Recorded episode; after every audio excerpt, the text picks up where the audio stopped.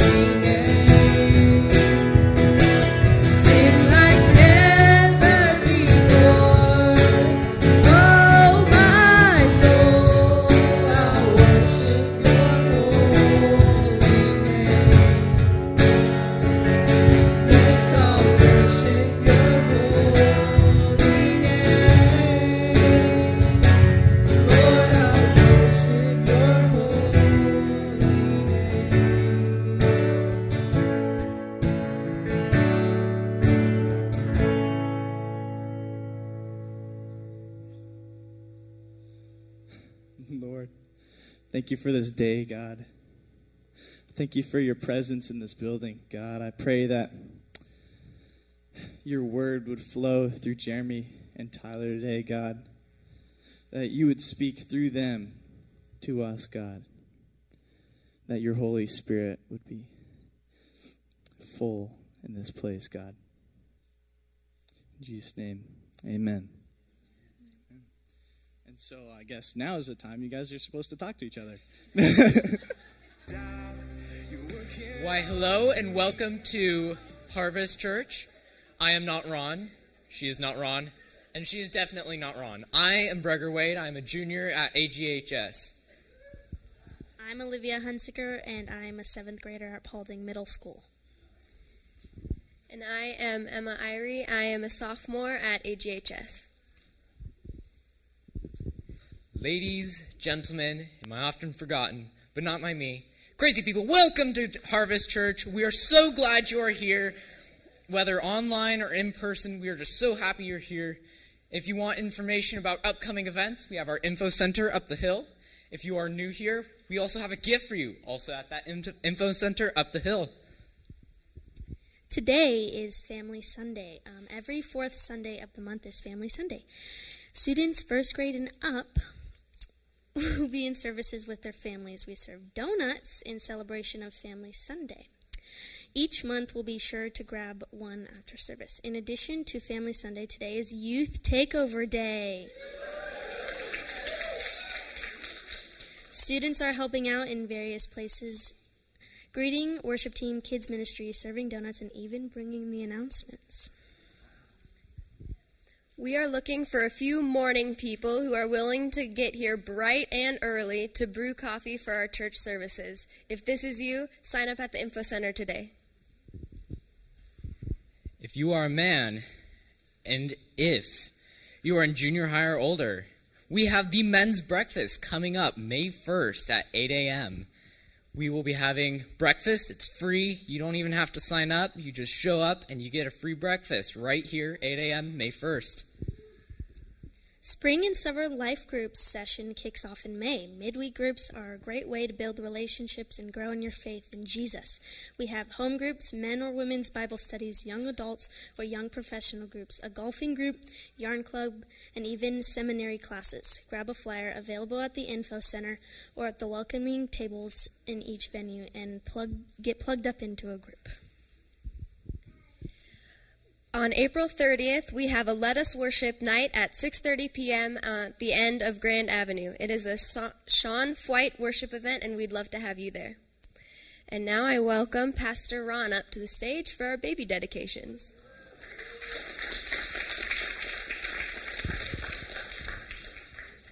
Good morning. My name is Ron. I'm a senior at Rio Grande High School. And uh, this is Youth Takeover Day. I qualify.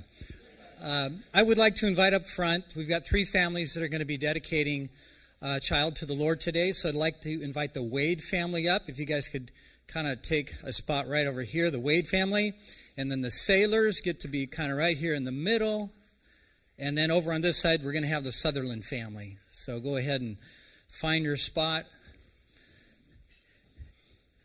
I always find that baby dedications is one of my favorite favorite things to do, and I'll explain why in just a minute. All right, good to see you guys. Okay, I've got a certi- dedication certificate already for you, so I'm going to go ahead and hand that to you, and this one goes to you. And there you go, Maggie. Okay, so what I want to do first is introduce these families to you. So over on this side, we've got Tom and Kelly Wade and their little one is Leaford Grant Wade. They go by Leaf. He goes by Leaf. And Leaf was born September 20th, 2020, in San Luis Obispo. Handsome young man. And here we've got Tom and Kelly Wade, and their little one is. Um, over here we've got Tom and Kelly Wade.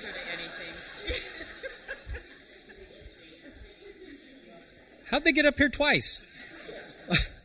Over Over here we've got Cody and Emily Sailors. And their little little one is Judah Delbert. Did I say that right? Delbert? Delbert Sailors. And he was born November 23rd, 2020, in San Luis Obispo. Okay, see if I get the third one right.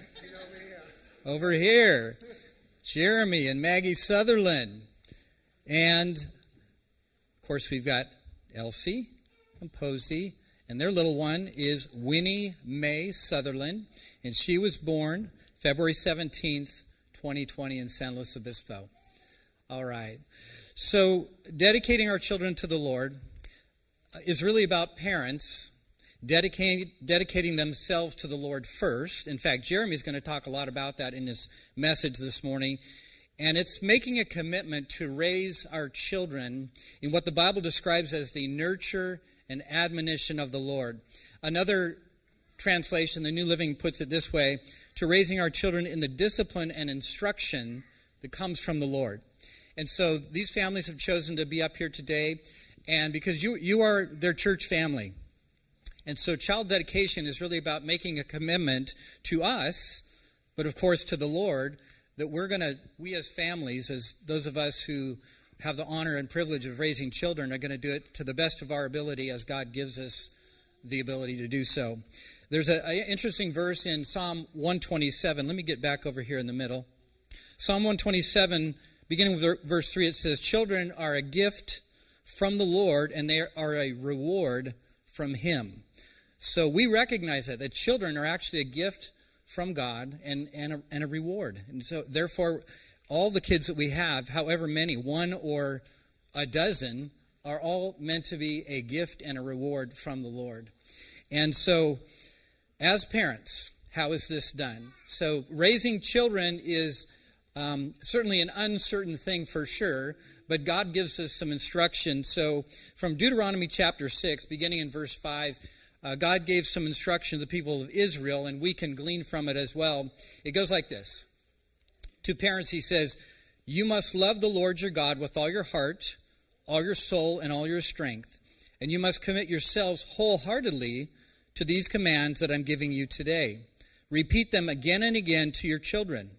Talk about them when you're at home, when you're on the road, when you're going to bed, and when you're getting up. So the idea is parents, first and foremost, as I mentioned earlier, is our responsibility is have a relationship with God, and He's the one that helps us so that when we communicate to our kids about Him and about the things that God has for them in their life, they're, they're getting a real life example from mom and dad. And I've found, and Jeremy's going to talk about this again too, if, if they're not seeing the reality of our relationship with God in us first, chances are they, they won't follow that instruction. They won't emulate it. So it needs to be first and foremost seen in mom and dad. So again, Proverbs 22 direct your children onto the right path, and when they're older, they will not leave it. All right, so I'm going to ask a series of questions to the families here. And if you would just respond as I ask you the question, just say, We will. And I think I think there's seven questions. I'm not really sure. We will. We will. yes. However many I ask. All right, so this is to moms and dads. Will you commit to raise your children in an atmosphere of love and discipline, knowing that the best hope for a healthy childhood is one of unconditional love and clear biblical standards? Okay. Second question Will you communicate sorry, will you commit to communicate to your children the necessity of placing their faith in Jesus Christ when they're at an age of understanding their personal need and the significance of Christ's sacrifice on the cross? Okay. Will you commit to pray often for your children, asking the Lord to accomplish his plan and purpose through your children for the glory of God? This is probably the toughest question of all, to be honest. When your child is at an appropriate age, will you commit to release them to follow God's plan and purpose for their life? Yeah. And finally, last question Will you commit to humbly place your trust in God, cooperating with Him as He accomplishes His plans and purposes in your family? All right. So I have a, a couple of verses here. So the first one is going to be for, for Leaf. The verse I have for him is Jeremiah 29, beginning with verse 11.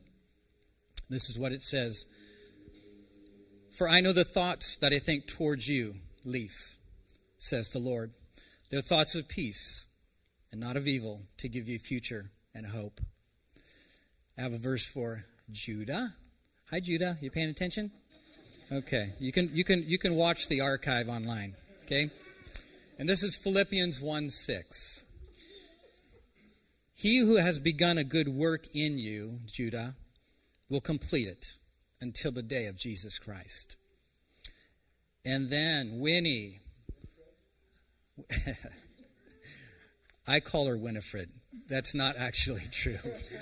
Am I the only one that does that? Okay, all right. You and me, Winifred. Um, Winnie, sorry.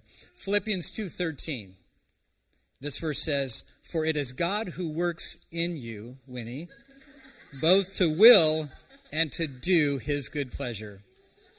All right. So, what we're going to do as a group right now, and whether you're here in the sanctuary or in the loft or in the shop area or online, we're going to pray for these families, okay? All right. Lord, we lift up Leaf to you and Judah to you and Winnie to you. Lord, we pray that at, at an early age they would come to know you as their Lord and Savior. That at an early age they, we would just have this profound awareness that you are that you are God, that you are the one who's leading and guiding, directing their family and, and mom and dad. And, and Lord, that um, just at a very young age they would make that decision and that they would walk with you uh, from the beginning until the end. And so, Lord, also we pray for these families, Lord, that you would give them wisdom as parents, to parent well, to lead their families well. And Lord, we know that it's, it's an imperfect process of being a parent and raising children. But Lord, I trust, we trust, we pray that you would give them each wisdom, knowledge, discernment along the journey so that as they pour into their kids, uh, the result would be awesome. So, Lord, we commit these families to you. We just thank you, Lord, that you are with them, guiding and directing every step along the way. In Jesus' name, God's people said, Amen. Amen. Amen. You guys can all sit down now, and, and uh, I'm going to turn things over to Jeremy over here. God bless you guys. Thank you so much.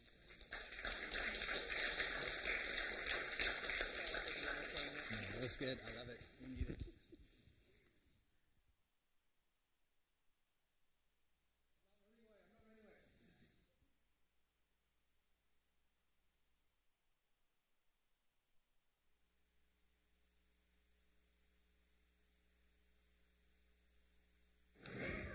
All right, that should be it.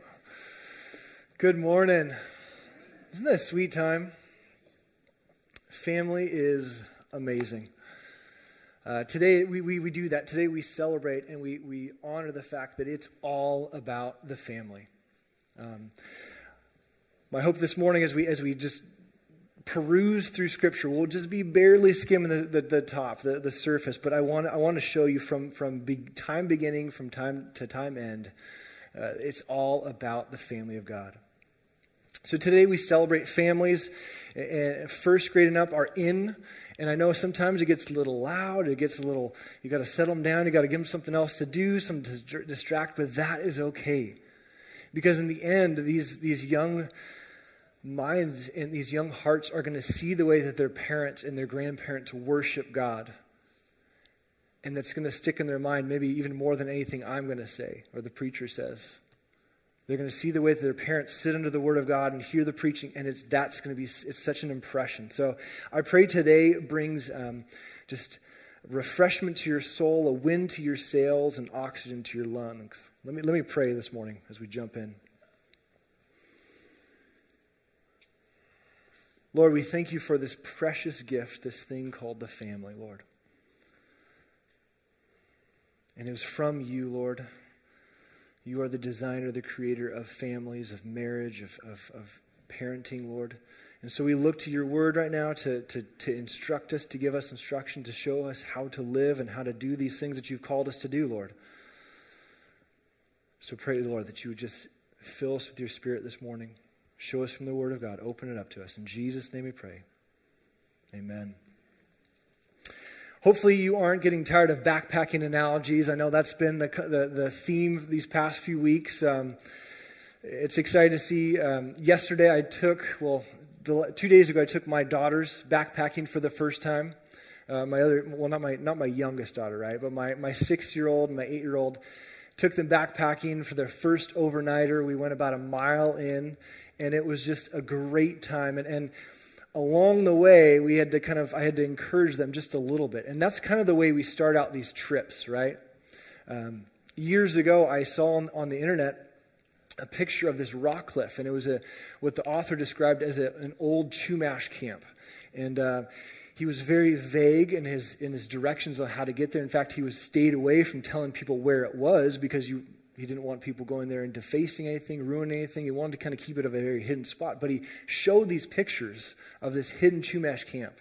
And when he went there, there was this rock cliff and there was a, a waterfall that was spilling down and this little lush, little, um, little almost garden in the mix of these rocks. And I thought, I want to find out where this is. I want to go there. So for about, and this is this is ten years ago. So for the last eight, ten years, I've been tracking down, trying to find out where this place is. I know it's in our local backcountry. I know it's out there, so I've been wanting to find it.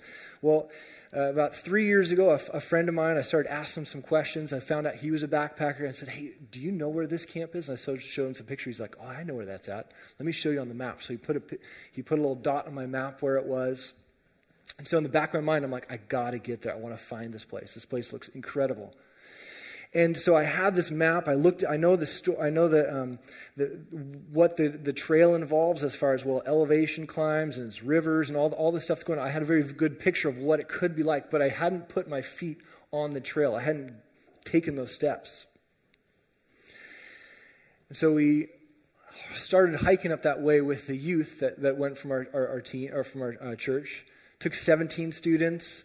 Um, six leaders and just had a phenomenal time in the backcountry. Uh, some of them were first-time backpackers. Some of them had a little bit of experience, but all everyone just joined on the trail, and we we took uh, we went up about 6.8 miles up the hill. And even with all the vision and all the like, hey, this is all the hype of where we were going, it's still in the middle. You can start to see the students' eyes start to get lost you can start to see them like, what am I doing this for? Everyone had started out with those great intentions. Like, we're going to power through this. We're going to make it there in no time. And then you kind of get in the middle and you realize, oh man, there's hills and there's rocks and there's rattlesnakes in the bushes, literal rattlesnakes in the bushes. Um, the, the, the, trail's dusty. I, I, didn't, I didn't know it'd be such a hard climb. My, my pack start, is starting to weigh me down. And you start to see this look on the face, the students' eyes halfway in where they're like, well, I can't go back out. And I, like, there's only one. Oh, like, what do I do? And I tried to bring a little vision, tried to bring a little encouragement. All right, students, this is what we're going to do. You're going to, you're going to stand up in the back. I know it's, I know that weight's kind of crushing your shoulders, but let's just stand up in the pack. It allows your lungs to get the air that you need looking up instead of just looking at the trail below you allows you to, to, to, see more around you. Instead of just focus on the trail and the hardships there, it's like, whoa, look where we are. Look at the vastness that's around us. And they pushed on. Every single student made it up. 6.8 miles. It was a tough trek, but we made it. And I think that's what family has been like. That's my analogy, is the family has been like that through this year. You know, our family, we, we had Winnie right before COVID hit. And my wife, knowing that we're going to have a baby soon, decided it's probably a good time to put our kids in charter school. So she's not only homeschooling. So let's put both kids in charter school, the older kids in charter school. So I get a little reprieve. My wife gets a little reprieve throughout the days. So we put them in charter school two months in, and then boom, COVID hits. And now my wife has a brand new baby she's trying to keep alive that has a bunch of food intolerances and stuff. So there's a hardship. There's now she's homeschooling. Now we're trying to do all this. And it was just a year that just felt like that pack was just starting to weigh us down. And I think a lot of families felt it this year. And it's when we look up and we see, okay, God has a purpose for the family. Let's, let's see what this vision that God has for a purpose. Let's fill up our lungs with this, this, this vision, what the Lord has for us, and let's go from there. Let's push on. God has a special purpose of, of his plan of redemption through the family. Family is used 301 times in the Bible. Old Testament to New Testament. Family is used 301 ti- times. And I thought, that's not very, that's not a lot. 301 times in the whole of all, all Scripture. But then you start adding into that um, all the other aspects of family father, mother, children, sons, daughters, adoption, uh, all these, these things. And you start to, there, there's a multitude, a, a plethora of verses out there in the Bible that would deal with family. So today we're only going to scratch the surface. But fathers and mothers are not replaceable, never will be. God has set them in place. So we start in this morning in the family in the garden. Family in the garden from Genesis chapter 1. And God gives a design and pattern for his first family, for this beginnings. And in his own image and likeness, he's going to create them. We as humans are imagers of God. We bear God's image. And it's one of the reasons why I, this year has been so hard for me. I like to see faces. I like to see the image that God has given to each and every one of you. And when those things are covered up, it's like, oh, we're missing out on something. We're missing that we are imagers of God. Genesis 1 26 and 27 gets the ball rolling. God says, Let there be, uh, let us make man in our own image according to our likeness. Let them have dominion over the fish of the sea, over the birds of the air, and over the cattle and over every on, over all the earth and over every creeping thing that creeps on the earth. So God created man in his own image, in the image of God he created him, male and female. He created them. Now my daughters found a bunch of little creeping things along the trail. They found a lot of found a couple snakes, found some uh, lizards that they wanted to take home with them, but weren't quite able to catch. We found a, a toad in the creek, and they wanted to take that home too, but we decided it might be best to keep that little critter there in the, in the creek. Because all those animals are amazing and wonderfully made, but yet there's none like, uh, like God who created us in, our, in his own image. You know, the, the, there's a lot of people who doubt the Genesis narrative, as they put it as it's something that, well, it's, it's a nice story. Let me tell you what I believe. And I stand a little different sometimes. I didn't mention this first service, but I, I believe in a young earth creation. I believe that the Bible is the infallible, inerrant, authoritative, and sufficient Word of God for us. That these aren't just stories, that these are histories. And that when God takes Adam and Eve, He didn't take something else that was already there. You know, He took Adam from the dust of the earth and He created this man in His own image and then a woman. And I realize that sometimes that thought, that thinking, set, sets myself away from other, even other Christians, even other um, Christian universities or higher critics. And I think that, and I go back and I said, okay, well, this is what I believe, but is that true? Is this, is this, tr- is this true? And what do I really believe? What do I think about the Bible? The Bible has a lot to say about itself. But what is, what is Jesus as the author, as the fulfillment of all the Old Testament scriptures, what did he think about the Bible? And Jesus accepted the Old Testament canon as, is, as it exists today, without any modifications, and claimed to fulfill it. That's in Matthew chapter 5. Jesus looked at the Old Testament and said, This is the Word of God. I came to fulfill it. He didn't change anything. He didn't say, well, this is just a story. This is just a nice pattern to follow. No, he said, this is the Word of God, and he filled, fulfilled it. Jesus treated the Old Testament narratives as straightforward facts. That means in Genesis 1 and 2, which he refers to in Matthew chapter 19 and Mark chapter 10, he, he treats those things as straightforward facts the creation of man and woman, the creation of family, the Garden of Eden, the serpent. Jesus treats Abel, Noah, Adam, or Abraham all as living people. Sodom and Gomorrah, he references in Matthew chapter 10, 11, and then Luke 10. He'll talk about Lot in uh, Luke chapter 11, or sorry, 17. Isaac and Jacob, he talks about the manna in the wilderness. It's not mean some story, but actual manna, bread that came from the heavens. He talks about the wilderness serpent, Jesus, and Moses as the lawgiver. Jesus even accepts Jonah as in three days and three nights in the belly of a whale in Matthew chapter 12. All these things are so criticized. And yet Jesus accepted them as straightforward facts and straightforward narratives. Jesus even accepted the Old Testament authors as the ones uh, that actually wrote it.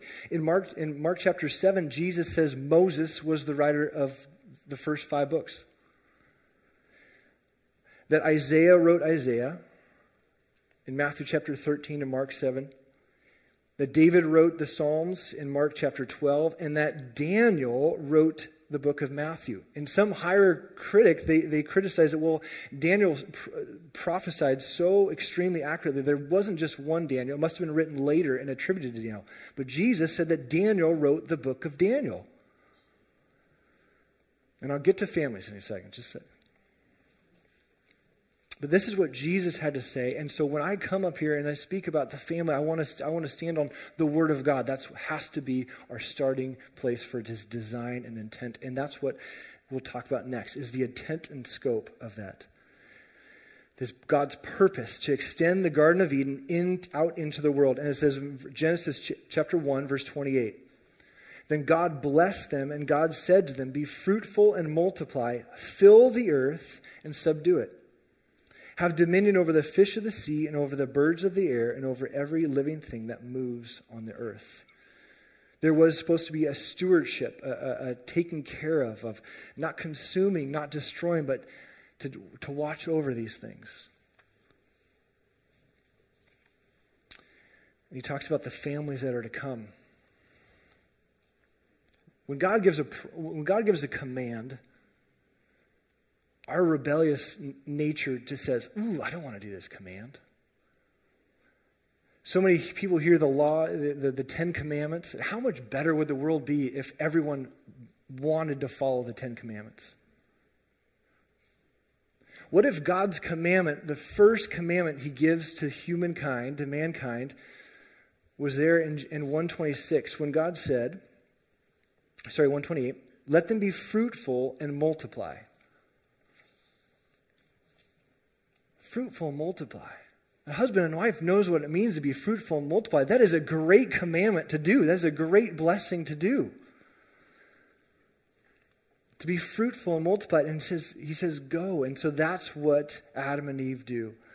It says, the book of the genealogy of Adam in Genesis chapter 5, it says, In the day that God created man, he made them in his likeness. He made them in the likeness of God. He created them male and female, and he blessed them and called them mankind in the day that they were created. And it goes on to list the sons, and it goes on to say that he had many other sons and daughters. You see, it's God who sets the solidarity in families. Psalm 68 6. He brings out those who are bound into prosperity, but the rebellious dwell in a dry land. If that was God's original intent for these families to go out and multiply and fill the earth and subdue it, take care of it, we know that, that trouble comes soon in the garden. There's trouble in the family. It didn't take long for there to be drama in the family. In Genesis chapter 3, we see the husband and wife. There's drama now in the husband and wife. We see a reversal of the God given roles that instead of Adam being the protector, the head, we see now Eve talking to the serpent and being deceived. And as she eats of the fruit, and she says she gives the fruit to Adam, who was with her. Adam was right there. He should have been watching out for his, his bride. He should have been watching out for his lady, and he wasn't. And it quickly becomes the blame game after that. How quickly, how quickly do we jump into that crazy cycle? As the book Love and Respect talks about. We start blaming things. And ultimately, the blame didn't fall on Adam and Eve. The, they, they're, they're ultimately blaming God because he was the one who gave everything. And yet God said, This is all very good. And yet they're blaming God for their problems.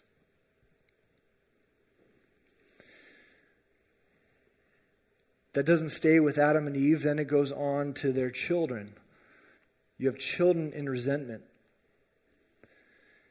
Genesis 4, 6, and 7 says So the Lord said to Cain, Why are you angry, and why has your countenance fallen? If you do well, will you not be accepted? And if you do not do well, sin lies at the door, and its desire is for you, but you shall rule over it, or you should rule over it. There's trouble in the family. All of a sudden, now there's the, their kids are now at, at war with each other. And God appears in a, in a, in a act of grace and mercy, God goes and says, Cain, don't do this. Why are you angry? And he warns him. And yet we see the first murder in the first family in the first chapters of the Bible. I love how honest the Bible is about those who are in it. It doesn't make them out to be saints. This shows their sin and brokenness right from the start, right away. We have the first murder there, and, and then we have the first exile as Cain is sent out from his family. Recorded in Genesis 4, it says, And he said, What have you done? The voice of your brother, brother's blood cries out to me from the ground. So now you are cursed from the earth, which has opened its mouth to receive your brother's blood from your hand. When you till the ground, you shall no longer leave, yield its strength and a fugitive and a vagabond you shall be on the earth. So Cain is now sent out from his family. And if that trouble that started in the first family, it, there is now trouble until now. Trouble till now. You know, we, we see many families in the Old Testament broken, missing God's plan, missing God's original design and intent for family. But yet it's God who uses a family to save the whole world. God puts a husband and a wife, their three kids, his, there's three sons and, their, and those son, and their, and their daughters-in-law into an ark to preserve and protect the whole world.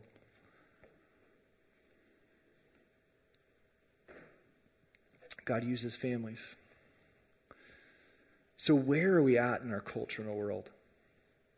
I wasn't planning on sharing any quotes or, or any um, any stats until yesterday when the one book I did bring on my backpacking trip with my daughters. Um, it was fun as as we spent one out, night out in the back country, just a mile in, and as as we were heading back out back to the car, back to the trailhead.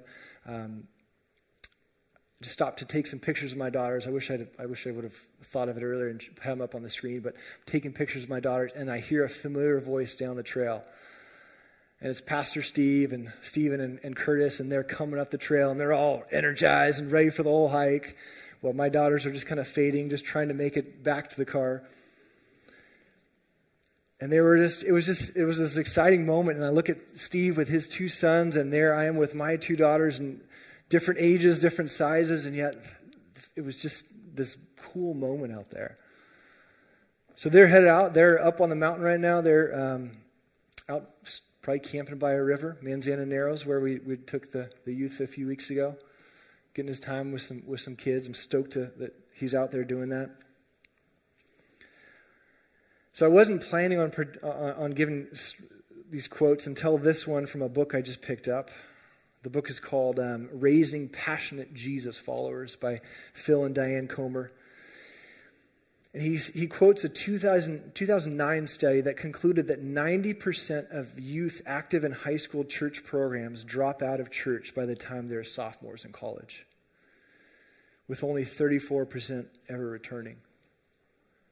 As a youth pastor, someone who has kids of my own, that terrifies me. 90%. It's sobering. But there is hope because in 2010, there was another, another study that showed that there was a remnant of homes where faith stood strong in the way all the way into adulthood. It doesn't have to end with 90% walking away. There was this remnant of hope where, where faith and, and, a, a relationship, a, uh, in, a, in a way, religion was taught and pushed onto, their, onto your, your children. And it's in those homes where there was an active involvement in the lives of their, of their kids that, that, that 90% didn't apply. It says, and students who stayed in the church throughout college said the first thing they do when they have doubts or questions is to talk to their parents and read their Bibles. Those students who remained in the faith, the first things they would do if they had problems that arose, they'd talk to their parents and read their Bibles. And so that is the model. We need to, we need to be doing that. And I'm so stoked that a youth group, what we do is this on a Wednesday night with the youth. It's really not that different. We have some fun, we have some games, we do a little icebreaker so the students can get to know each other, and then we go straight into the same worship team, student led worship. There's someone who'll come up and give their testimony of what God has done, and then when they open up the Word of God, and we have Bibles, and I hear this like page turning, and it's incredible to hear 50 you know, Bibles turning at the same time to, to this text or that text, and it's, it's phenomenal.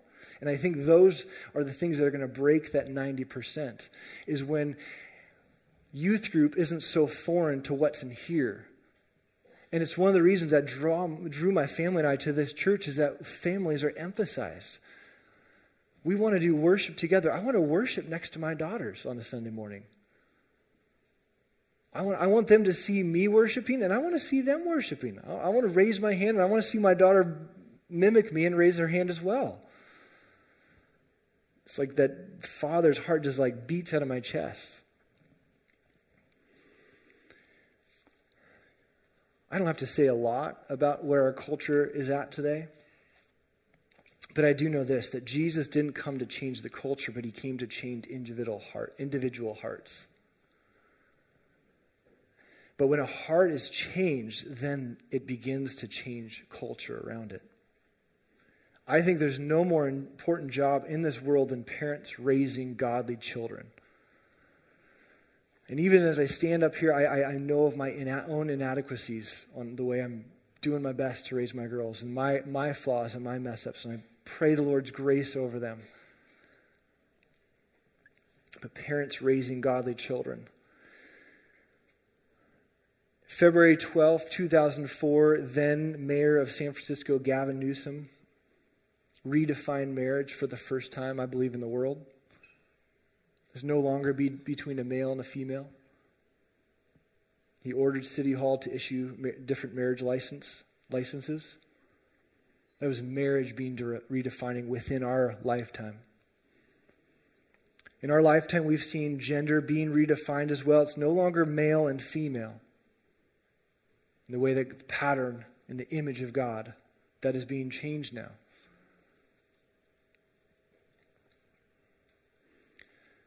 I heard of a friend who, who has a, um, a larger youth group, not in this area,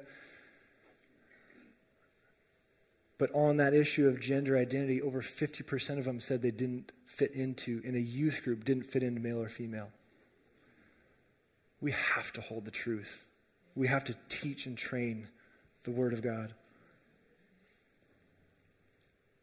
The role of children is even being re- redefined in a very subtle, crafty way. I, I see as I look out and watch movies and, and media, all of a sudden I'm whoa, this is, this is not new. This, is, this has been around for a while. And there's this whole thought that parents don't know best, children know best. Media is portraying parents as being just simple minded and not knowing and not up on the, you know, all, all, the, the fashion, the culture, all these things. Ah, just, just don't listen to your parents. Do your thing. It's no longer parents know best, it's children know best. And I'm going to throw a Disney movie under the bus right now. And it was from, I was 10 years old when this movie came out, The Little Mermaid, right? It's a great little movie. What are you saying, Jeremy? Disney. And I've let my, my girls watch it, and I've obviously seen it. I've had to fast forward some sections for my girls, but think about The Little Mermaid and what it, and what it teaches in, in these, these, these minds. That a 16 year old or teenage girl knows better than what her father, you know, right? She, she, she wants to go be a human. She wants to collect human things. And he finds out and he says, No, no, you can't do this. This isn't good. This isn't healthy. And so he, he you know, uh, destroys all her things, and she's left to go out on her own to make this thing happen. And so she pursues the path of becoming a human and, and doing it her way. And then she gets into trouble, and then her father has to rescue her. And then in the end, oh, he realizes that you're right, honey. You should be a human. You should do this thing. But if you see the crafty lies that become in between that, you realize that what it's telling the watchers that, hey, your parents don't know best. It's actually you who knows best. You need to do your own thing. You need to not listen to your parents. That is dangerous.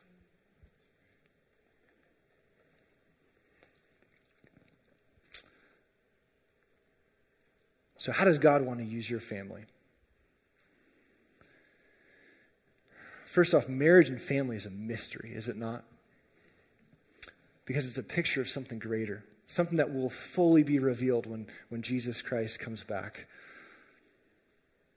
I, I would encourage you this week to, to read through Ephesians in the light of family, as in a church family, but your own family. Read Ephesians and just see what things begin to pop out to you as you read the book of Ephesians in light of family, church family, and your own family.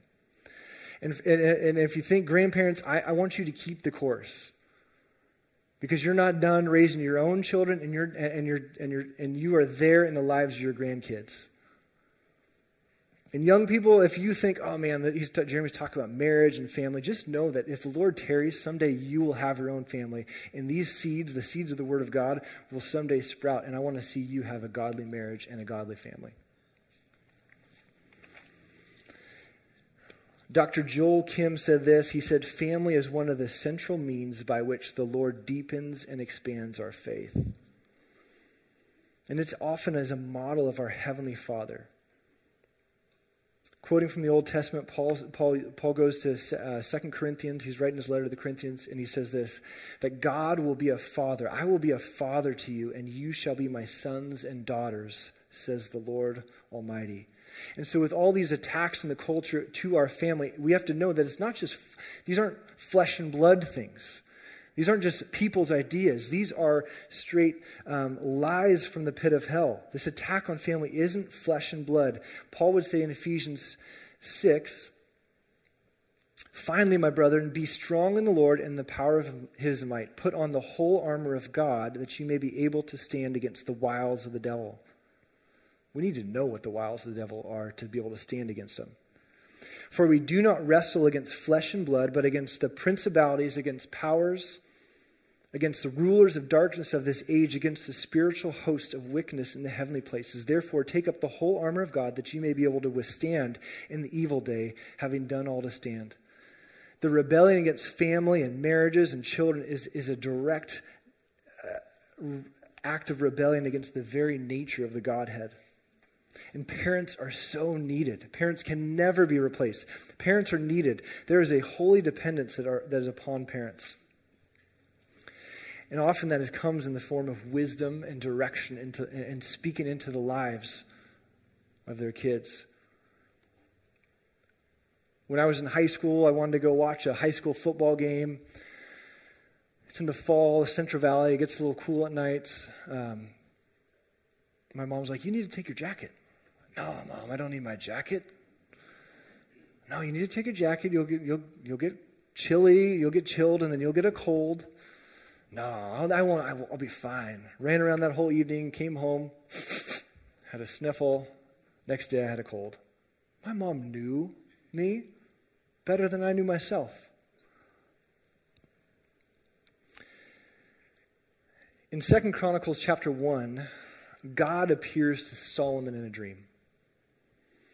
And he asked him basically, Hey, Solomon, you're, you're, you're, you're the king, you're the man. What do you want? What do you want? Do you want your enemies gone? Whatever you want. You just ask for it. And Solomon asks for wisdom and knowledge. Why did Solomon ask for wisdom and knowledge? It's, I mean, it seems pretty straightforward, right? He's going to be the new king. He's got all these people he's got to lead. He asked for wisdom and knowledge. Open up to Proverbs 4 if you have your Bible.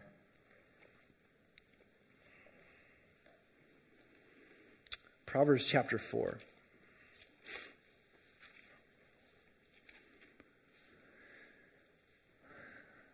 And in Proverbs chapter 4, Proverbs is a book written by Solomon. This struck out, this, this stuck with me a, a few years ago.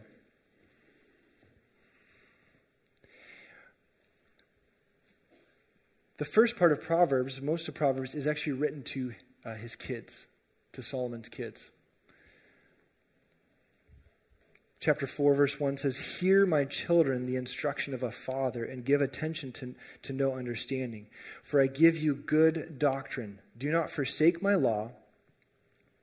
When I was young, when I was my father's son, tender and the only one in, in, in, in the sight of my mother, he also taught me and said to me. So let me ask you who wrote the book of Proverbs? Solomon. Who was Solomon's father? Who was Solomon's dad? David. So this are the, these are the words. He records the words he received from his father in the book of Proverbs. So now he's telling us. So in Proverbs, he says this. This is what he taught. This is what David taught Solomon. He said this in verse 4 Let your heart retain my words, keep my commands, and live. Get wisdom, get understanding. Do not forget or turn away from my words of my mouth, for, and do not forsake her, for she will preserve you. Love her, and she will keep you. Wisdom is the principal thing. Therefore, get wisdom, and in all you're getting, get understanding. I think there's a direct correlation to David saying, Son, someday I know your weaknesses. I know, I know you. Someday you're going to be king, and this is what you need to have. You need to have wisdom, and you need to have understanding. So God appears to Solomon in a dream. What do you want? Well, my dad said I need wisdom. I need to do I need to get wisdom.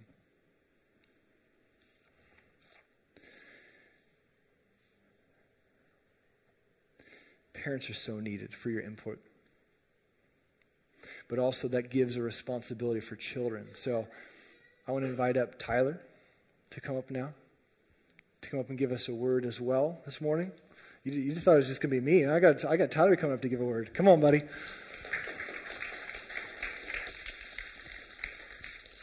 All right. Good afternoon. Yeah, it's it's afternoon already.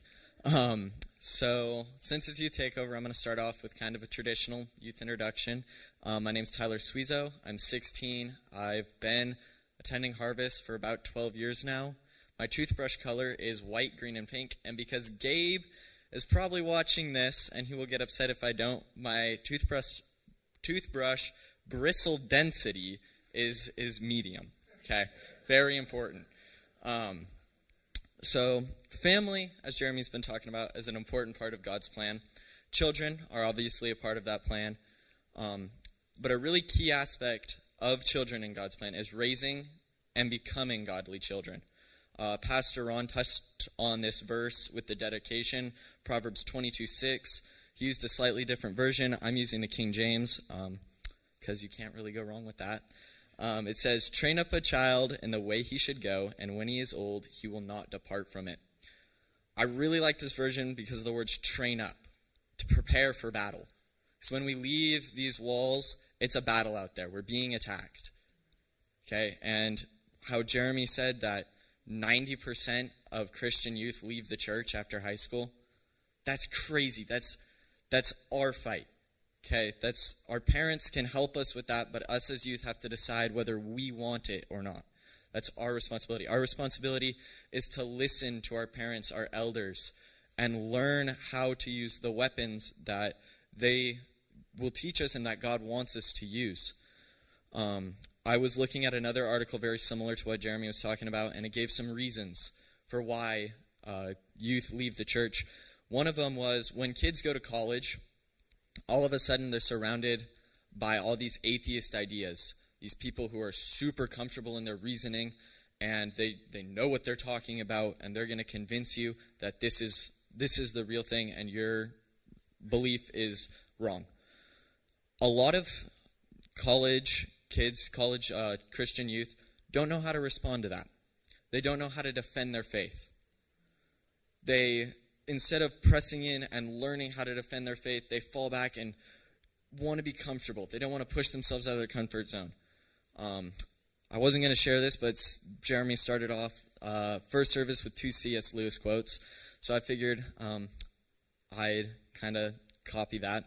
Um, but C.S. Lewis was really famous for arguing against atheists, debating them um, publicly. And um, one day, he was beaten. He had never really been beaten before. And the way he responded to that was by writing the Chronicles of Narnia, probably the most influential Christian children's book out there. And so, my point is, we will face attack. We will be defeated at some point. Okay? It's inevitable. But the, the fact that we need to change is how we respond to that. Are we going to fall back and be afraid and give in to the enemy? Or are we going to keep pressing forward? Are we going to keep taking one step at a time until we get to the end? Okay, till we get to the goals and plans God has set for us. Um, Ephesians 6 1 through 3 says, Children, obey your parents in the Lord, for this is right. Honor your father and mother, which is the first commandment, with a promise that it may go well with you and that you may enjoy long life on the earth. The second reason that they said kids fall away from the church is because kids don't think the Bible has any significant meaning directly at them when they're kids. It's for the old people. The old people can do what they want, and I'll do my own thing, and everyone's happy. But God wants us to be with Him. Okay, He gives His first commandment with a promise to the children, not to the adults, not to the priests. He wants us to be with Him. He says, I know the road is going to be long and hard and painful, but if you keep following me, if you keep pressing into it, you will get the reward at the end. One thing I'm super grateful for my parents um, is teaching me that pushing past the pain will get me to the best things in life. Um, keeping on that idea of backpacking that Jeremy did, my first backpacking trip, I went with a bunch of, a couple of my buddies and their dads, and we could either backtrack the way we came, nice, you know, scenic creek route. There's some ups and downs. Okay, it's not a cakewalk. Um, or we could do a trail called Hurricane Deck. Now, at the time, Hurricane Deck sounded super awesome, and it is. Um, but we got up. We're, we're, gonna we're gonna do it. We knew the elevation was gonna be you know significant. It was gonna be like climbing, I don't know, like 2,600 feet. And so we get up and we get going, and we're hiking, and there's switchbacks and the trails in front of us, and we're climbing. And we start to see the top of the hill we're going up. And we're like, okay, we're almost there. This is great. You know, it's hard, but it's not that hard. And it gets a little steeper, so we decide to take a break for, you know, the last push up. And one of the dads pulls out his GPS gizmo thing, looks at it, and goes, We've climbed about 400 feet. We still had over 2,000 feet to go. Um, so we get over this hill, and we look up, and there's this like mountain range that we're going to have to climb. And there's no switchbacks. The trail fades into bushes. You go straight up this thing. And so we put our heads, heads down and we climbed and climbed. I don't think I've ever done a harder hike. That was hard. My toes hurt, my calves burned. Um, I, at times, I, I wanted to quit. It was it was that bad. Um, the trail was not the most well maintained, so you know there's branches all over. My legs are getting cut up. I'm getting slapped in the face with with branches. But I kept telling myself, keep going. Take one more step. Just another step. Get to the top. And when we got to the top, you could see the entire valley out before you. You've got a river off to one side, you've got snow capped mountains up top. It was probably the greatest view I've ever seen in my life. And I've been to the Grand Canyon, I've been to Zion National Park. Okay, I've been to, I've been to all the, the really cool places that everyone says you have to go. The reason why that is my favorite place is one, the view is by far the best. Okay, if you ever get the chance to do a hurricane deck and you can, do it. Be prepared. Okay, um, but the reason it was it was so great was because I had to work for it. I didn't get to pull up and park and be like, "Oh, there's the view, yay!" I had to bust my butt off to get up there. Okay, and when I got back to the cars, it was like 10 miles of hiking. I was exhausted, and it takes a good bit to exhaust me. um, so I would just want to encourage all of you to keep pressing on. When it gets hard, when the road is tough, keep taking the steps forward. Tell yourself one more step. If I take one more step, I'll get closer. And keep taking those steps because in the end, it'll be worth it. So, thank you for letting me do this. Job. Thanks, Tyler. That's amazing. So we have now an invitation into God's family. It was God who, who in, his, in his special purpose, took this husband and wife of, of, of, of fresh new family, Mary and Joseph, and had them bring their, his son into the world. God uses family. And there's two ways I see in the, in the text in the Bible that, that God invites us into his family. One is by adoption. Ephesians chapter 1 verses 3 through 6 says, "Blessed be the God and Father of our Lord Jesus Christ, who has blessed us with every spiritual blessing in the heavenly places in Christ, just as he chose us in him before the foundation of the world, that we should be holy and without blame before him, having predestined us to the adoption of sons as his sons by Jesus Christ himself, according to the good pleasure of his will." God invites us into that adoption into his family. The other way I see is by marriage, uh, by, by, by, betrothal or a, a, covenant or a contract. See, John 14, uh, 1 through 5 says this Let not your heart be troubled. You believe in God, believe also in me. For in my Father's house there are many mansions, and if I were not, if it were not so, I would not have told you. But I go to prepare a place for you. And if I go and prepare a place for you, I will come again and receive you to myself. He is inviting his bride, the church, to join him in, his, in, the, in the Father's house, the insula, the, the, the place where a son, after his betrothal to his bride, he would go into his house, his father's house, and begin building a room, begin building a place for he and his family to then live. And Jesus is making those words, is saying the same things like, I'm going to go and I'm going to prepare that place for you. And I love Thomas because he asked the question, Lord, we do not know where you're going. How can we know the way? And Jesus makes one way. He says, I am the way, the truth, and the life. No one comes to the Father except through me. We are to be then a family for eternity a family for eternity. And the earth is awaiting, and, and, as well as our bodies are just awaiting this new creation, the new heavens and the new earth. Let's go to Romans chapter 8 real fast.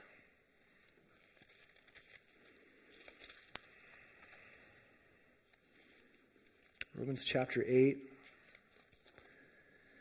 I'll start in verse 18. It says, For I consider that the sufferings of this present time are not worthy to be compared to the glory that shall be revealed in us. And like Tyler was saying when, when he was climbing that mountain, the hurricane deck, there is sufferings. But once you get to the top and you, you get that vision of everything that's going on, there is, there's, just this, there's this glory sense. Like, ah, oh, there's this majesty. Look around and you see what's, what God has put out, set us before us. Verse 19 For the earnest expectation of the creation eagerly waits for the revealing of the sons of God. For the, for the creation was subjected to futility, not willingly, willingly, but because, because of him who subjected it to it in hope. Because creation itself also will be delivered from the bondage of corruption into the glorious liberty of the children of God. For we know that the whole creation groans and labors with birth pains until now. Not only that, but we also have the first fruits of the Spirit, even ourselves groan within ourselves. Our, our, the earth is waiting for this new creation, our bodies are awaiting as Jesus as the restorer of the family of God. If you go to Revelation 21, you'll see the vision that John was given, and it says, and he, and he sees this vision of God on the throne. He says, And he who sat on the throne, behold, I make all things new. And he said to me, Write, for these words are true and faithful. And he said to me, It is done. I am the Alpha and the Omega, the beginning and the end. I will give of the fountain of water I need water. Sorry. I will give of the fountain of water of life freely to him who thirsts, and he who overcomes shall inherit all things. I will be his God, and he will be my son. 2004, I, I set out with a couple friends to, to conquer Mount Shasta. It was a January, full of ice. We had to snowshoe up to high camp, and then from high camp, we woke up at 4 in the morning and began our, our, our ascent up the last remaining uh, 6,000 feet. And it was, a, I mean, it was a grueling day. Um, crampons on our feet, ice axes in our hand, just working our way at this at this icy slope. And all day I kept looking up. Okay, okay, there's the summit. I, I can do the summit. I can I can see it. It's right there. And just as we thought about about about 12 o'clock, about noon, we reached that summit, and I realized it was a false summit. Like that wasn't it. And what I see is it's called Misery Hill, and I know the reason why it's now called Misery Hill. There's a little plateau, and then you see Misery Hill, and it's about it's a 400 foot hill on top of Mount Shasta. And I just remember thinking, how in the world am I going to do this? And as I approached Misery Hill, I realized that it was solid, crunchy ice, and that there wasn't a nice staircase. There was no trail. It was just you go straight up this hill. And the way that the ice had formed and the wind had, had had its way with it, it was like 18 inch steps. So each step you have to like lift your foot up about 18 inches to, to get up the next one. And I would take one step, five breaths. One step, five breaths. It was just this painful. And then once you got to the top of the hill, then you realize there's another thousand or a hundred feet to go, a hundred yards to go, and then finally the little the summit. And I laid down after I got to the top of Misery Hill, and I thought, that's it, I'm done. And my friends who were there said, Jeremy, you got it. We, we, we're not doing this alone. We're not leaving you here. Come on. And we made our way to the summit. And if it hadn't been those guys, I would not have made it. And that is what church, that is what the family of God is for. We are here to support and encourage others on to the glory that is yet to come. From time past to time eternity, God is using his family. And so now as we take partake of communion, we have a few communion cups. If, if you didn't receive them on the way in, you didn't grab those in. Actually, I need one. I forgot mine. Can I get one, Breaker? If you didn't have one, you didn't get one, thank you, sir. Uh, raise your hand, and we'll get uh, we'll get those to you. But this is now the invitation and the remembrance of God's family. Communion is, is what we look on what Jesus has done for us. It is remembering what he has done for us. And we therefore need to examine ourselves to make sure we're not doing we're not adding anything to the cross of Christ. We're not trying to add works or perfection or anything. Jesus Christ did it all at the cross. And so we are remembering his invitation into the family. At a Galilean wedding, it was different than any other wedding in Jerusalem, in, in any other wedding in Israel. In a Galilean wedding, as the groom, they, they read the contract at the gate. Both families were there. There was multiple witnesses. As they read, the groom would then pour the cup and he would extend it to his bride or his potential bride. And in a Galilean wedding, the bride had the, was, had the ability to either accept or reject that cup of wine.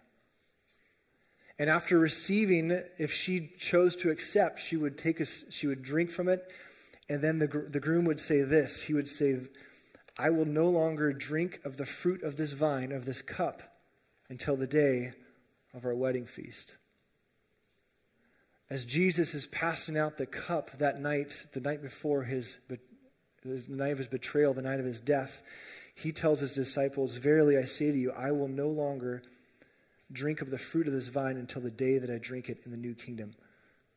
Jesus looks at his disciples and says, I want you to be in my kingdom. You will be my family. So if you have accepted his death, his burial, his resurrection as your own, if you have believed and confessed, this communion is, we don't do this in remembrance. So it's the, tin, little foil top that you kind of pull off. Sorry, the bread. It's not easy, I know. I'm struggling in front of everybody.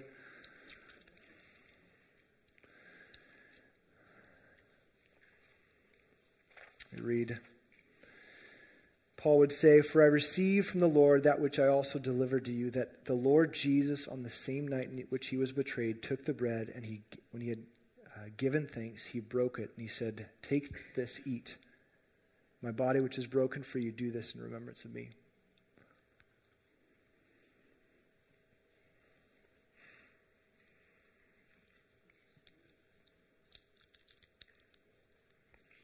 In the same manner, he also took the cup after supper, saying, The cup, this is the cup of my new covenant in my blood. Do this as often as you drink it in remembrance of me. Let's drink of the cup.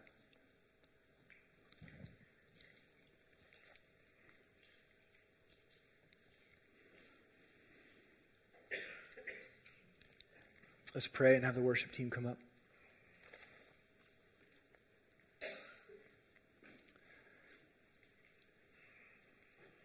Lord, we do this in, in remembrance of you making the way into the only way into the family of God. We accept your death and burial and resurrection as, as our own, Lord. So we want to live in this new life, the new, the new covenant, Lord, of what you have done for us. We want to be filled with your spirit as we go out and we love on our families and love on uh, the family of God as a whole. Remove division, remove strife, Lord. May our families not be like the Garden of Eden families, those families that, that were there, the first families, Lord. But may we model the family that Jesus, you came to, to live and, and, to, and, and to breathe and to, to give. Lord, I pray that we would have been filled with your vision of what you want to do with this family. Fill us through the Spirit this morning. In Jesus' name we pray. Amen. We'll have a worship. Uh, we'll have the worship band playing out, and then if you have uh, any prayer, any things you want to lift up for prayer, any blessings, come up to the front, and we'd love to pray for you. Let's stand together.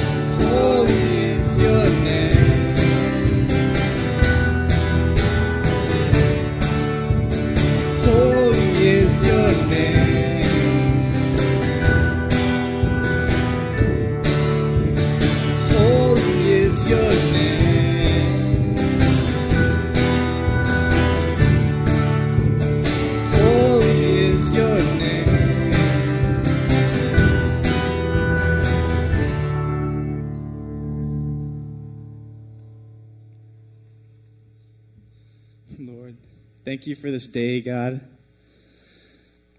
I pray that as we go out back into the world, God, back into this culture that we live in, God, that we would be a light for people to follow, God. That we would be able to carry what we've taken from the sermon today, God, and bring it to other people, God, and build the build your church, God. So I thank you for this time, God. I thank you for this time that we get to worship and fellowship and all this. In Jesus' name, amen.